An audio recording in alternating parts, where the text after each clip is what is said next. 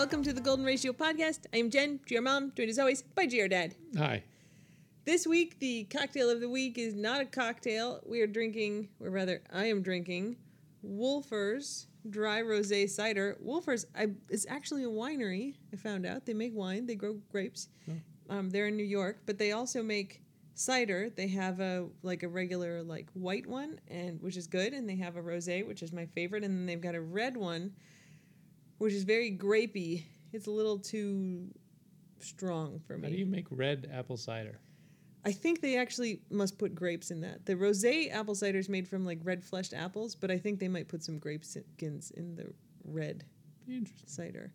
Um, it's not bad, but the rosé and the white are like really dry and delicious. I tried like the Angry Orchard rosé, didn't like it. Too sweet. Yeah, it tasted a little artificial. Nothing personal to them or people who like it, but this stuff is delish. Wölffer's Dry Rosé Cider. They're not even a sponsor, but uh, I'm plugging them because I like them. So uh, that's what we're drinking tonight. Let's see. Uh, I guess what we're going to do today on the podcast. Well, first, we have Ghostbusters on in the background, like the original. We're looking at Venkman on the screen, So good. Venkman on the floor. Also, Bankman. Yes, yes, yeah. yes. Uh, they're about to cross the streams. I thought you said don't cross the streams. Yeah, well, it's desperate times call for desperate measures. and uh, so I thought we would start. We'll give you the health update on Maggie. Um, though we're recording this like a week before you guys are going to hear it because GR Mom is traveling for like 10 days. Um, I don't think we're going to have time to do it. So hopefully, you may see me feeding the girls. yeah, there'll be a lot of GR Dad snaps uh, in the week. Actually, leading up to when you hear this podcast. That's why. Yep. I'm going to Chicago and California and Florida, and I'm very stressed about it. But it's going to be fine. Anyway, hopefully the Maggie situation will not have substantially changed by the time you hear this. So, last we updated you on the podcast, we thought she was having some back problems because we got the wagon for her because she can't walk very far. And if you saw the snap, that turned out that's not what it was. So we took her into the to a specialist who's a neurologist to see if it was like arthritis or her back or what was going on. Slip disc was a theory, I think. Yeah, it was. And uh and he was great. He's like, "Well, she looks like she's walking fine." And I was like, "Can we walk around the parking lot because like we'll get half a loop around and then she'll sit down." And of course she did. He like did his full exam like kneeling down in the parking lot, like he was great. Tested everything. He pretty much knew exactly what it was, but did the test to confirm it. And what she has is called an aortic my brain, I'm so tired let me just back up a little bit. I haven't slept for two nights. This is my third day with like basically no sleep. And one of the things that my brain is not remembering is uh, the proper medical term for the something. aortic thromboembolism I have been struggling with all day, which is normally a phrase I can just spit out. Anyway, she has an aortic thromboembolism. It's a very fancy word for a big giant blood clot in her aorta, which is the big artery that leaves from your heart.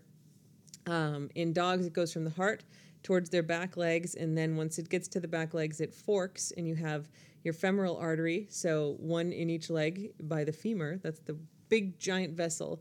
And you'll see when you take your dog to the vet, they take their pulse in their back leg, and they're doing that with the femoral artery. It's a big giant artery, and uh, it's basically the aorta branching off. And so Maggie has a blood clot that starts in her aorta near where it branches and it extends down into both of the femoral arteries. So there's kind of like a Y shaped blood clot, uh, 100% blocked, no blood flow getting to her back legs from the femoral arteries, which is the main place that it gets there. So she does have some blood flow in them, otherwise, they would not work. Um, but that's coming from kind of smaller vessels that have routed around it. Um, this is not good. It's super rare in dogs. Cats get it more often, um, but it's really rare in dogs. And the guy that we were seeing was a neurologist who doesn't really treat this. And so he referred us to an internist who we are going to see the beginning of next week, or when you're listening to this, we will have already seen him, her actually. Um, but I did some internet research and it's not good. Uh, dogs who get this, basically the prognosis is they usually live a couple months. Sometimes it can be longer, but there's essentially nothing to do about it. Um, she's on Plavix, which is like an anti-clotting thing. So people who have like a deep vein thrombosis or a pulmonary embolism, those are blood clots. Um, and sometimes people are on strokes. There's all kinds of different medicines that you can give them to help their blood not clot, but you don't want to give them too much because then they'll just bleed out. And so it's super dangerous to be on those. She's on Plavix, which is a safer one, but the you know the basically like even if this clot were to dissolve and this is a big one, they seem to come back. There's something that caused the clot to happen. They don't just sort of spontaneously happen, and we don't know what that is. So it could be heart failure, it could be kidney failure, um, because when the kidneys start to fail, they don't filter out all the protein, and one of the first ones that they don't filter out makes clots. Though her kidneys look fine, we don't know. It could be cancer. We don't know. And it kind of doesn't matter because there's nothing that you can really do about it. Um, they can't go in and surgically remove the clot because when they do that, basically the dogs die because there's some other, you know, they have pretty severe heart disease but by the time they get this. So we just kind of hope for the best is essentially it. Um, I can be factual about this now because GR Dad and I have had our crying about it, and I was crying today when I was in the vet with her. And the good news is she's not really in any pain now unless we make her walk, which we don't. That's why we got the wagon. Um, it seems that in the end, this is a really painful condition. And so our main focus is on just making sure that she's not in pain. And when she is in a lot of pain, then we know it's time. But uh, so far, you know, just around the house, she's still strong. She goes up the stairs, she jumps on the bed, gets on the couch, does her business outside. No, you wouldn't think anything was wrong with her from watching her around the house. It's only if she walks far and so that's good. Yeah, so we're just basically going to make her comfortable. And so the problem with this is that I've had lots of dogs with lots of medical problems. I've never had a dog with this. And so I didn't really know like what were the things to look for. I knew kind of the common sense stuff. If uh, so, if part of this clot breaks off and lodges someplace else, they'll get swelling, their legs will get hard. Um, like the muscles will kind of tighten up. Um, their legs can get cold because there's not a lot of blood flow, so it gets cold. They can't stand on them. They seem to have a lot of pain. Like that's all stuff I knew to look for, but I didn't know what else could be a symptom of this. And so last night, Maggie was kind of up panting all night, uncomfortable. And so I was up with her probably every 45 minutes. GR Dad did at least one shift with her. Um, and probably at 4:45, I was like, I'm just going to take her to the emergency vet, so at least they can tell me if this is related, if it's something that's problematic. Do we need to adjust her medicine? And uh, they basically said it doesn't seem to be related to this. They told me all the stuff to look for, which fortunately is all the stuff I had already been looking for. So I had kind of figured it out, though I didn't know it. Um, none of the stuff that you'd expect to hurt from this seemed to be hurting her. So probably she's having some separate like arthritis pain. I mean, she definitely has arthritis. She's an old dog. So, on one hand, that's good. I mean, we don't want her to have arthritis pain, but it's good that she's not having pain from this condition. And uh, so, anyway, we got yeah, her some. As with a lot of sort of dog stuff, she's less affected than we are because she's not really worried about it. She's just doing her little dog thing and being sweet schmeeg. Yeah. So we uh, upped some of her medicine to hopefully make her more comfortable. And yeah, but overall, she's happy and playing and seems to pretty much be her normal self. Um, Still enjoys the carrots and her food and pets and yeah, everything's you know normal for her. Yeah, last night, you know, like 3 a.m. when I was like, what is it that's bothering her? Like, I couldn't figure out what it was uh, I was like, maybe she's just super hungry because they had like an early dinner. And I was like, let me see about giving her some food. Normally she eats from like the slow eating bowl, but I was like, well, it's three in the morning. Like, I'm just going to put a scoop in like her normal, like a normal bowl. And she, she was just like, hum. And she didn't crunch a single kibble. She just like get as much in the mouth and swallow, and like as it's on the way down, get another mouthful and try to swallow it again. Uh, she ate that food so fast. So, yeah, that was not the problem. She was very pleased to get like early 3 a.m. breakfast. Yeah. So, anyway, that's the situation with Shmeeg. Um, some dogs live a few years. It'd be great if that happens. Uh, Yeah, you never know. And You there's like nothing to do, right? We just are gonna keep her comfortable. Yeah, pay attention, feel her legs, give her lots of pets. Yep. Yeah, massage doesn't really help with this. It's just we just hope that the Plavix works and hope that the thing doesn't come back and we'll see. Hopefully we get some more info from the internist, though probably not. They Yep. probably will just be keep an eye on it. More schmeeg wagon time for her. She is definitely winning the battle for most love and attention these days in the household. Yep. She's getting everything she wants, which she deserves. Yeah, which she kind of got before, but now more so. Now just a little bit more. um, yeah. Any other thoughts on the Maggie situation? No, I mean, you know, this is what you sign up for when you a get a dog because they don't live longer than we do, and then course older dogs. There's Goldens are susceptible to all sorts of weird stuff, mostly cancer. Yeah, it would not be surprising if it were some kind of cancer causing this, but we don't know. And we're not going to do a ton of work trying to figure it out because, you know, w- wouldn't change what we do with her. She's outlived many Goldens already. Yep. And you can't really do anything to treat this anyway. So it doesn't matter if it's heart disease or kidney or cancer, it's still going to be a problem. Yeah, So, uh, so yeah, sorry to start with like sad news, but that's the situation. Uh, thanks to a whole bunch of you sent her snacks after I announced, like, I had, you know, put up the news that we got from the vet, and then all of a sudden it was like Christmas, and we got like 10 packages with snacks from people. So thanks to all of you. I, I already sent you all thank you notes, but public thank you to the people who sent us. the snacks will be appreciated. Yeah. Your dad went in the kitchen and he's like, Oh, are we out of snacks? And I was like, Oh no, the fans have sent Shmeeg snacks and she will share.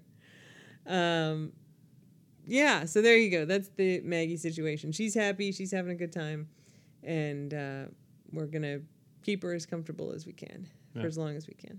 Mostly sucks for us. Sure does. Uh, okay, so we have a couple. We have three questions left over from the Q and A's that came in late, and I thought we may as well throw those in because they're sort of interesting. There's good stories to go with all of them. They're good questions. Cool. You ready? Do All it. So let's flip over here. Here we go. Question number one. Hey, GR Mom and GR Dad. I was wondering why Venkman's nickname is sometimes Venk with an E and sometimes Vink with an I, like on your license plate. My license plate is Vank. It's my license plate is V I I I I and K. It's real easy to spot me in my big red Jeep and my bang license plate.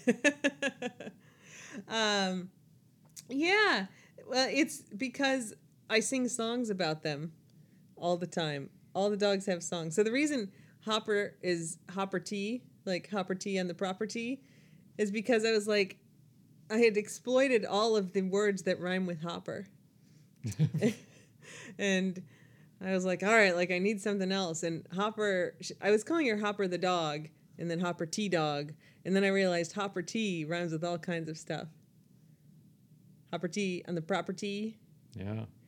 and uh, Venkman doesn't rhyme with anything. No, and everyone knows it's from Ghostbusters Venkman, right? Uh, hopefully, all of you know. Nobody in the actual world seems to know this, but No. hopefully, you all know that it's Venkman after Bill Murray's character in Ghostbusters. Uh, is a great, great dog name. Is he a good scientist? He's a poor scientist. uh, so Venkman doesn't rhyme with anything, and so I was calling her Venk, but Venk doesn't rhyme with very much either. No. But Vink rhymes with everything. Think. Vink is a dink who makes us think. Sink. Want to take a drink? Yeah. Wash her in the sink. kind of makes us think. Something with stink, but that's not nice. We haven't ever used stink. I haven't, at least. No, I've re- rejected it. Thought it. Yeah. Rejected it. But we don't do any demeaning songs about the dogs. Mostly dink. Vink is a dink. Yeah. Which is not a real word, so that doesn't count as a wrong. Everybody knows, though. I mean, if you're like, oh, she's such a dink, they're like, oh, I know exactly what that means. Like, uh, so yeah, so that's why, like, if Vink rhymed with a bunch of stuff, I don't think we would have ended up with Vink. But Vink doesn't rhyme with much. And so uh, Vink gave me ample material for all of my crazy song singing. So I think the, the number one Vink song that I do. I know you Oh. weren't ready. Because it's got a high note, that's why I got to clear my throat. All right, Vink, she is a dink. Who makes us think? She is the Vink. and we just sing that on repeat, sometimes with other words. Vink, she is a dink. Washing the sink. She is the Vink. I sing that song to her a lot. Uh, so anyway, that's why it's sometimes both. It is purely to facilitate my song singing, which I do all the time. Not all the time on the snaps, but all the time in the actual household. Vink really doesn't react much to those songs, I gotta say. Vink doesn't react to much of anything, except when you say she's the moon, in which case she starts howling. If you go, Vink, you're the moon, she'll perk up her head and she'll come over. And if I go, Vink's the moon, then she really comes over and starts jumping around Yeah. and climbs on me and starts to howl. Or if you say mau mau. Yeah, Mau Mau also works. So now she's heard, she kind of heard us doing it, and now she suddenly like popped her head up. Sorry, Vink. Vink, you're the moon. Oh. Let's see if we can get her to do it. Vink's the moon. Mau. Oh, Vink, you're the moon.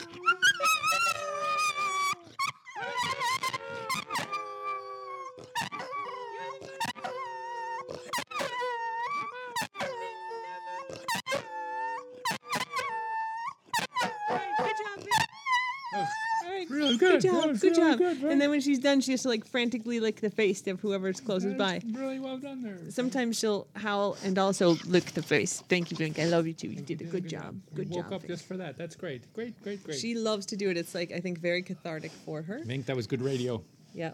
Good job. So people have been hounding us, so now we can be like, Say hounding. oh yeah, no, that was like an intentional pun. Have no, they it been wasn't. retrieving you? uh, so there you go.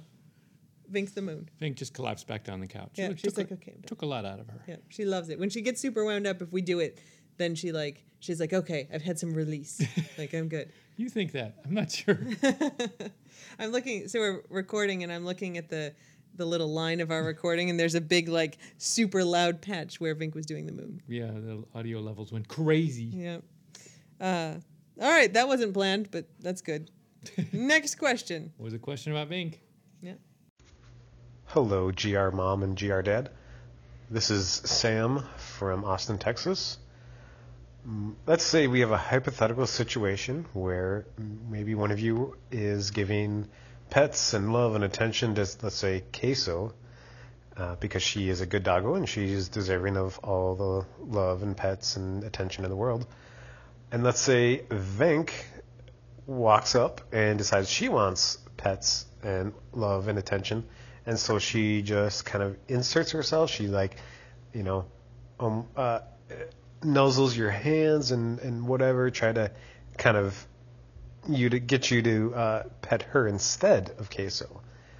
Um, in the snaps I've seen, you know, you always seem very patient, but how do you respond in those situations, and how do you make sure that all dogs get the love and attention that they deserve?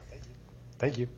So, I think strategy number one is if you're petting one dog and another dog, and many of them do literally like jam themselves up in the middle, uh, you got two hands. You can handle two dogs.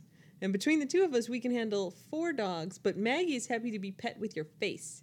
So you can just smash your face on Maggie and like rub it on her, and she thinks that's great. So four hands plus a face allows all dogs to be pet. So that's one strategy. Yeah. I, hi. I, uh, we like Austin, by the way. Oh yeah, yeah. Shout Um, out to Austin, Texas. Shout out to Austin. Yeah, we're big fans. Yep. I think he was asking on several levels, like the the pedagogical level too. Oh yeah, hit me, what Harvard should- man. What should we? what should we be doing is different than what we do, right? I mean, I think if we wanted to discourage the behavior, we would kind of ignore it and not give it any reinforcement and not give the dog any attention. I want to encourage the behavior.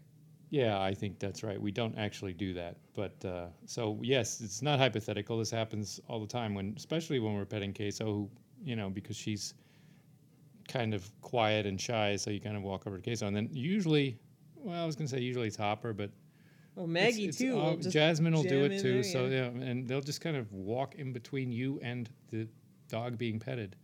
But yeah, I mean, we just you know try to give them both love, or you know, this is a dirty little secret, but sometimes we curse at the dogs too, depending on how Damn patient Hank. or impatient, because they don't care. We can curse at them, and they still think it's like cool attention. But you can just tell them to go f themselves, and they don't, and then you just pet them. It's fine. Yep. Yeah, depending on how patient we feel or how patient we don't feel. I mean, we don't put that on the Snapchats. That's not good snaps. I maybe sometimes curse at Vink. God damn it, Vink! Maybe. I, that is something that is said frequently Yes, in the it's household. a nice release to be able to just freely curse at the dogs. Yep. And usually while petting them. Yep. So, So that's yeah, I probably do. I do two two hands, and one or two can lick my face at the same time. That's kind of like they like to lick you better than they like to lick me. I think I sweat more. My masterclass tip is that if you get them to go right next to each other, you can kind of put your hand between them. And like if they're touching, you can move your hand and you're petting both of them at the same time. they, d- they don't suspect anything when that Don't happens. Suspect a thing. Yep. They're just like, oh, I'm getting pets. I think that's. I think they know. I think they know. They think it's weird. It's also not sustainable because they never stay like that. Yeah. Well, you do what you can. Hops immediately flops. Yeah. Hops' like technique is to like, she sits in front of you to pet her and then she like flops over like onto your feet, turns her like head up and gives you a pathetic look. So she really needs to be pet individually in her laying down position. She's so needy. Yeah. So well, you know, sometimes you do a full-on pet of hops, and you disengage and do a full-on pet of queso, and Yeah. they'll just have to take their turn. Indeed. It, Yeah. it all seems to work. I mean, they all pretty much, nobody ever ends up just walking away because they're like, oh, I'm being ignored now. Right. I mean, right now I'm petting Vank, who's on the couch with my arm, and I'm petting Jasmine, who's on the floor, kind of with the tips of my toes, because Yep. she's laying four feet away. They really like to lay just at the edge of your reach or stand just at the edge of your reach, like make you work for it. so you have to almost fall out of bed trying to reach them. Yeah. They're good at this. Very, very good at this. Indeed. So, yeah, I think that's about it. Yeah. Do, do the best you can. All right, and then our last question. Hi, GR Mom and GR Dad. My name is Brooke, My name is Riley. And we just wanted to, first of all, thank you for all of the happiness you bring us through your snaps and Instagram posts and Twitter posts of the girls. We greatly appreciate it in our everyday lives.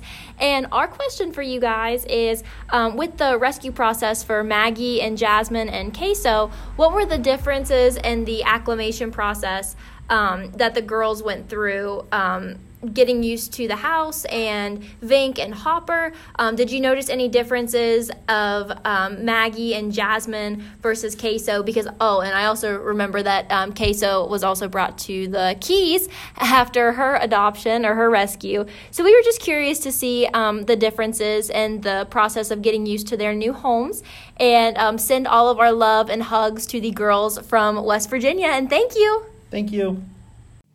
Thanks, Brooke and Riley. Uh, let me tell you the one thing for like these girls, but also all the fosters, the hardest initial thing for them to learn is how to get through our screen door in the back because we have a the, so the door into our backyard It's like a screen curtain. yeah, it's it kind of hangs from the top and it's split in the middle, um, and there's little magnets that hold it closed, so they can kind of push their way in and out, and then it closes itself and pretty much keeps the bugs out. And it's not perfect, but it's like a good 95%. It works well. It's way better than like getting up every time they want to go in or out.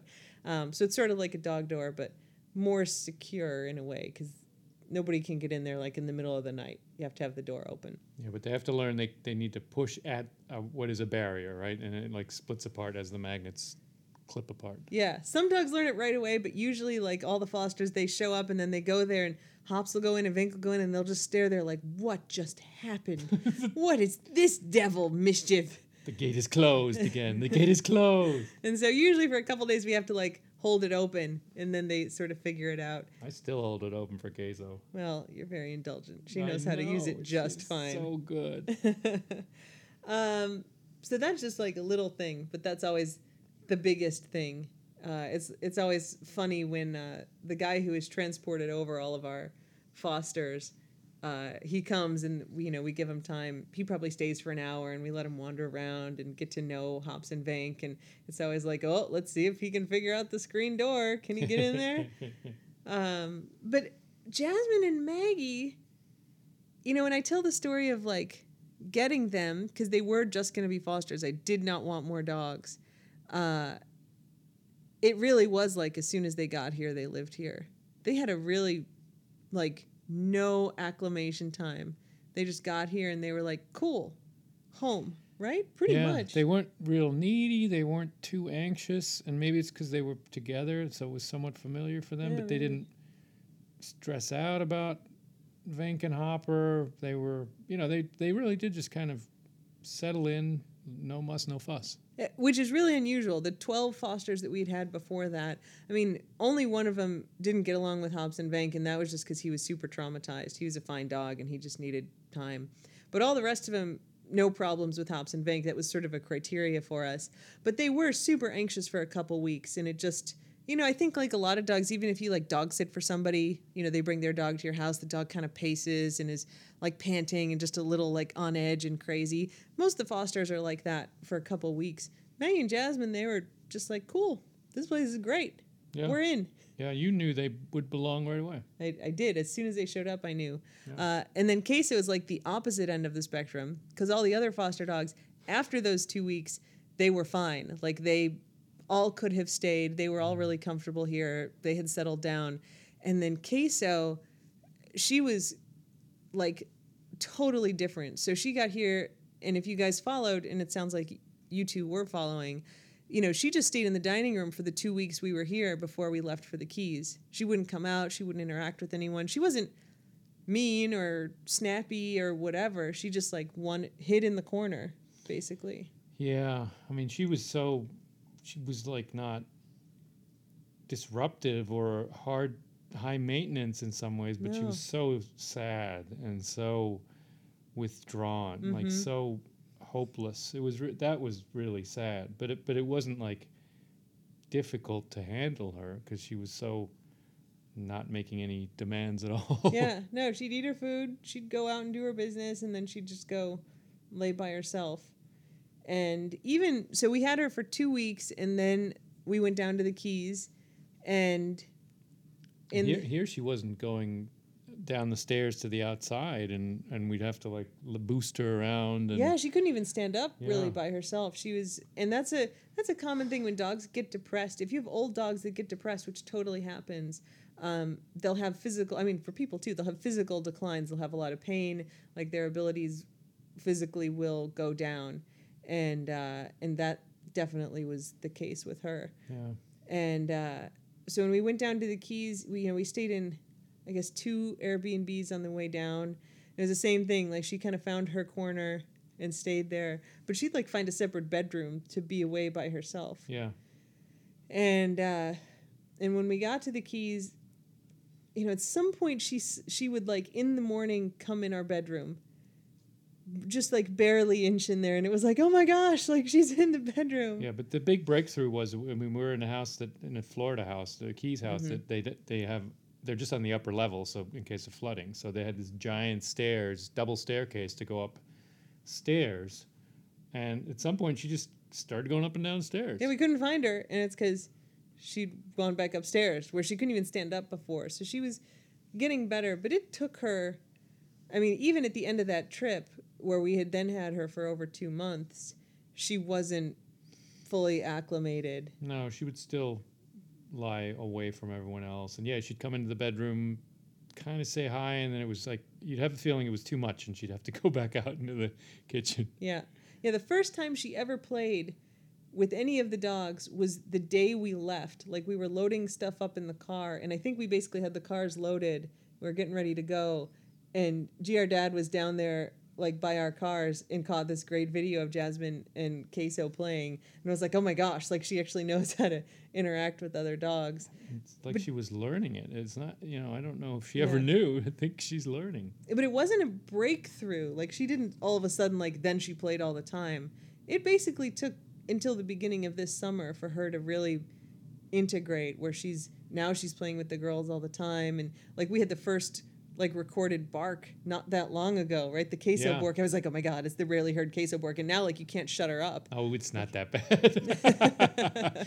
She barked through the entire last podcast episode in the background. yeah, it was, it's endearing. Yeah, I think it's great. I'm just saying, she had barked like twice before that in the whole time we'd had It's her. It's almost like she's getting younger. Like she's much more playful. She's Oh, yeah. chomped on a rubber bone the other day for the first time that we've seen, Mm-hmm. right? She's been not really into toys, Except the one she ate.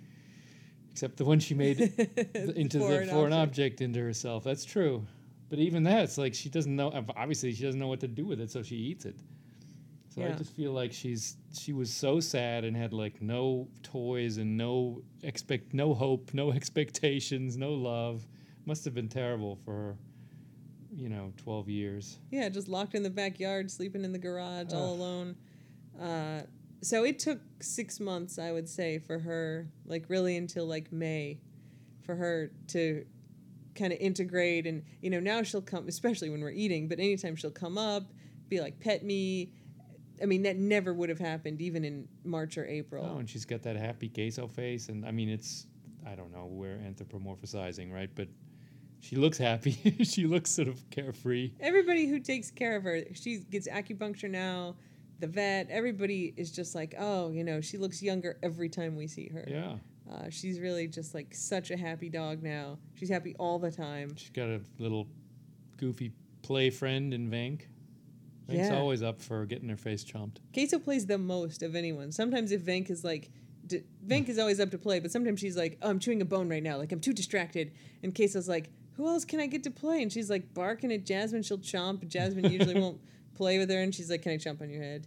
No? All right. And she'll Right. bark at Hops, and Hops So- just like lays there. Sometimes Hops lies, and rolls on her back, and will like accept the chomp. Yeah. Yeah. Uh, but yeah, so they were really like total opposite ends of the spectrum. Maggie and Jasmine more close to normal. Usually it's one or two weeks before the foster settle in. Uh, so Queso was an extreme case, but she also had a really extremely terrible life. She wasn't beaten or anything, but she was completely ignored and not loved. I, I think depressed is a good totally depressed. diagnosis. Yeah. yeah. So Oh, hi! Uh, shout out to West Virginia, home of Matt Nelson, the dog father. and dog father dog rates. there. Yep. Yep. Zoe, she's near you.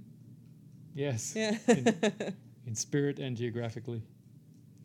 So there you go. That's our three remaining questions that people asked. Anything else you want to add about the girls? Stuff that's gone on? Updates? No, thanks for the treats. They will be much appreciated.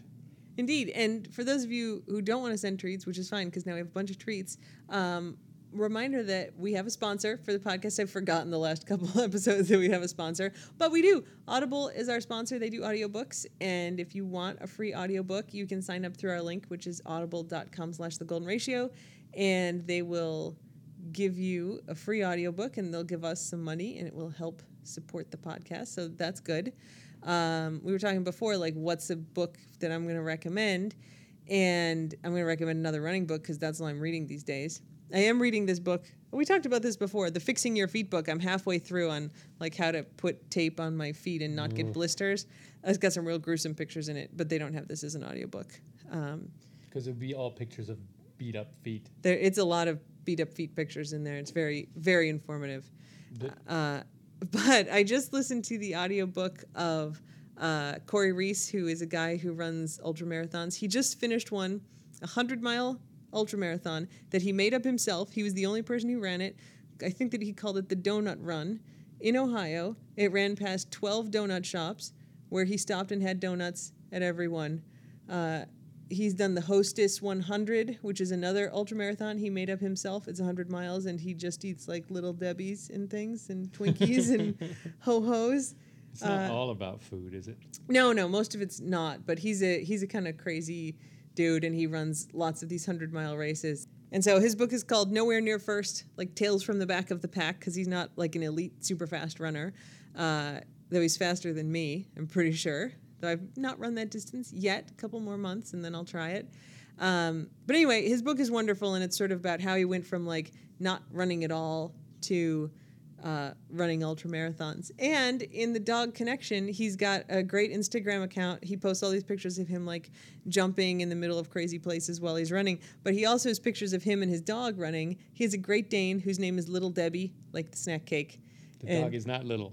The dog is not at all little, but the dog's name is Little Debbie, which is a, my kind of dog name. Yep. And uh, and they run together sometimes. And uh, anyway, the book is great and like really inspirational, even if you don't want to run crazy long distances. Just talking about enduring things and toughing it out and finding happiness and stuff. And Yeah, and I'm going to plug that movie, The Barkley, again. Barclays? Barkley Marathon, Barkley the race Marathon. that eats its young. It's just a great. I, I think about it all the time. It's on Netflix. If if you're at all interested in watching people, Suffer. yeah, kind of self-inflicted suffer, but it's got just a great mix of characters. The guy who puts on the race is this total personality who's, Lazarus is his name. of course, it's just worth watching him. He's just compelling, and it's about this race that's eh, somewhere over hundred miles. It's supposed to be exactly 100 and it's more like 120. There's no. It's a. It's crazy, but but very entertaining, very well done, and it's just uh, you follow the runners. It's cool. And the guy, Lazarus, the guy who organizes the race, uh, he was a big runner for a long time, but he's getting older. He also smokes like a lot. and so he can't run anymore, though I think that's more the age and joints thing and not the smoking thing. But he just, like last month, finished a walk across the country. Like he walked from Maine, I think, to Oregon. Sounds like he walked like Oregon. along Route 90. Route 20. Yeah, but Interstate 90. Yeah, but he like literally walked on US 20. Well, that is more accurate. the whole then. way. Yeah, that was his thing. Uh, so that was interesting. And he has like almost no social media. He had some weird blog and like random people, including me part of the time, were like updating his status. But it was like very old school, just like him on the road, uh, smoking a cigarette, like wearing his white shirts and his flannels. Which is what you pay the entry fee to the Barkley Marathons race. You have to bring him a flannel shirt Crazy. uh, and it's a license plate, I think. and a license plate from your state. Yeah. Uh, anyway, yes, watch the Barkley Marathons movie on Netflix, and uh, if you want a little more running slash life inspiration, and you're not tired of me talking about running books yet, uh, Cory Reese he's written two books. One is Nowhere Near First, which is the one I'd recommend starting with, and then his second book is called uh, like Into the Furnace or something, and it's about running the uh, Badwater 135, which is a race that goes from the Badwater Basin, which is 250 ish feet below sea level. It's the lowest point in the continental U.S. in the middle of Death Valley, and it the race goes from there for 135 miles to almost up to the top of Mount Whitney, which is the tall, the highest point in the continental U.S. But it stops. You don't run. There's 11 more miles to the peak, and the National Park Service won't let them run that anymore. So you stop a little bit before that. But it's basically like it's like 125 degrees during the race in Death Valley, and you run like 70 miles through Death Valley, and then you go over three mountains, and This is it's like where people melt their shoes. their shoes literally melt. His shoes literally melted in the race. Unbelievable. Uh, it's like on my fantasy list of ultras. Like if all goes well and my training progresses as I would like it to in a couple years, I would love to be able to do that race. Like I have a long way to go before I'm ready for it, but I would love to do it. I- and I'm never going to do it, but I get it. I totally get the fascination. Yeah. There's also, uh, I think, Running on the Sun is the name of the documentary about that. I think you can definitely watch it for free, I think, on YouTube. Um, and it's great. So if you want to get a sense of that, uh, you can watch it there. Uh, so Cory Reese also, he ran that race and wrote a book about that. I think it's called Into the Furnace. But read the Nowhere Near First one first. And he actually does the reading on the audiobook. And so I was like, this is a weird voice person they have doing this. Like, I listened to a ton of audiobooks. I'm like, this doesn't sound like any people who read audiobooks. And it's because it's him. It's the guy who wrote the book reading it. uh, but he does a good job. He's got a good sense of humor. So um, if you need a a selection for a long drive or for your commute, I'd put it on your list. That was good. Uh, do you have a German word of the week? Uh, Wiedervereinigungstag.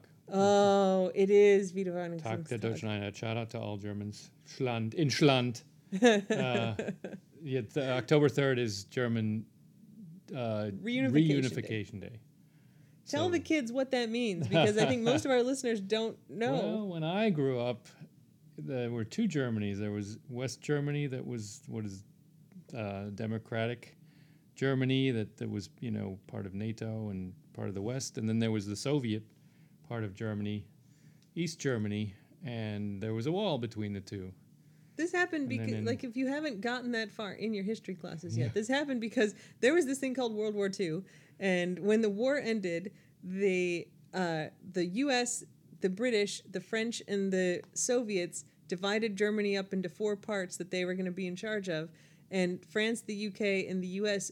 merged their parts and Gave it back essentially. essentially gave it back, and the Soviet Union stayed in control of their part. But then also in East Germany, which was the Soviet part, was Ber- the city of Berlin, and Berlin also got divided up into four parts, and the U.S. and France and the UK merged their parts, which was West Berlin, and then there was East Berlin, controlled by the Soviets, and yeah, the Soviets put a wall up through the middle of Berlin, the Berlin Wall. to keep people well they first they put a wall up between east and west germany to keep people from leaving because all the east germans were leaving going to west germany to get away from the soviets um, and so they built a wall there. And then they yes they also built a wall between east and west germany. But you had essentially a wall around west germany that was it was like this little island. Yeah, and then it and twice the soviets blockaded berlin and wouldn't let supplies in by train and by car. Then you get the Berlin airlift. so the two airlifts. So the so the Allies, mostly the Americans, flew in supplies for the city of Berlin for like a year. Um, so the Germans really like the Americans. Actually, don't And let them tell you otherwise. If you want a movie depiction of this, that Tom Hanks movie Bridge of Spies takes place like as it's so the Berlin Wall is going up in the beginning of that movie. Yeah, sixty-two, right, with the U two. Yeah, yeah. Um, so that's a a good movie to check out if you want to learn about all this. But anyway, when I was in elementary school, probably, uh, the Berlin Wall fell. Like the the people were like, "Fuck you, wall," and they like, I don't know. For I was very young, but for me, it was like one day they showed up and they just started beating on it until it fell down.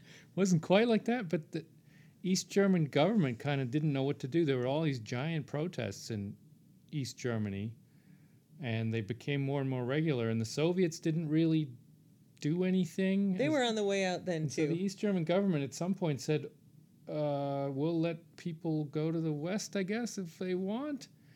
And then somebody asked him, "Well, when's that going to start?" And the guy at the press conference was like, "I guess now, immediately." And so everyone ran, rushed to the border, and was like, "They said we can leave if we want," and they went across, and people were sitting on the border, and the border guards kind of threw their weapons down, and were like, "We're not shooting people today." They Um, sledgehammered it the was wall. Totally crazy. It was absolutely crazy that it that it happened bloodlessly, um, because it was there. and I mean, you found this out later. There were truckloads of Soviet troops and East German troops with, you know, fully loaded weapons and ready to go to like you know just start shooting all the protesters, but the order never came. So they were just kind of hanging out in their trucks, waiting. Yeah. Um, and, and you know, once the TV cameras and everyone came, then it would have been a a disaster for the Eastern government to start killing people. So nobody really wanted to make that decision. So then East Germany just kind of opened up, and then the government fell and was replaced. And then there was a always a provision in the West German constitution to unify the country. You know, to like expand to the eastern parts, which were always considered Germany under the Constitution. It was weird. Like they'd saved uh, license plate codes for the East German cities when they where they set set up the license That's plate cool. codes in Germany. They're like, oh, Berlin's going to be this, and Dresden's going to be this, and Leipzig's going to be this, even though it was East Germany in a different country. So it was it was really cool, very amazing. It was in 1989 the wall fell, and then 99 1990, October 3rd of 1990, it was officially the day that uh, Germany became one Germany again. So it's very cool. So shout out to Germans. That's right. So it, it has just been German Reunification Day. One of the first kind of once we were more seriously dating dates we went on was to the Reunification Day party at the German embassy here in, DC. Washington. It was a good party. It was a good party. We, I was like, oh, this there's perks of dating this guy. He gets invited to the embassy party. Uh, so there's some embassy parties if you're in DC that you can just go to. Like you can buy tickets. We went to a champagne party at the French embassy, buy tickets. Um, but then there are invite only parties, and the reunification party is invite only. ticket. Yeah, it is. So uh, anyway, good job, Schland. Yep. Good job. Uh, so okay, good. That's a good German word, and we got some books. We got all kinds of stuff for y'all this week. Uh, we hope you enjoy. Schmieg sends her thanks for all of your well wishes, and we will of course keep you updated in all the usual places. Yep. Uh, so, GR Dad and I are off to run the Chicago Marathon this weekend. We'll see some of you there. Some people have made signs for the marathon with the girl's picture on them.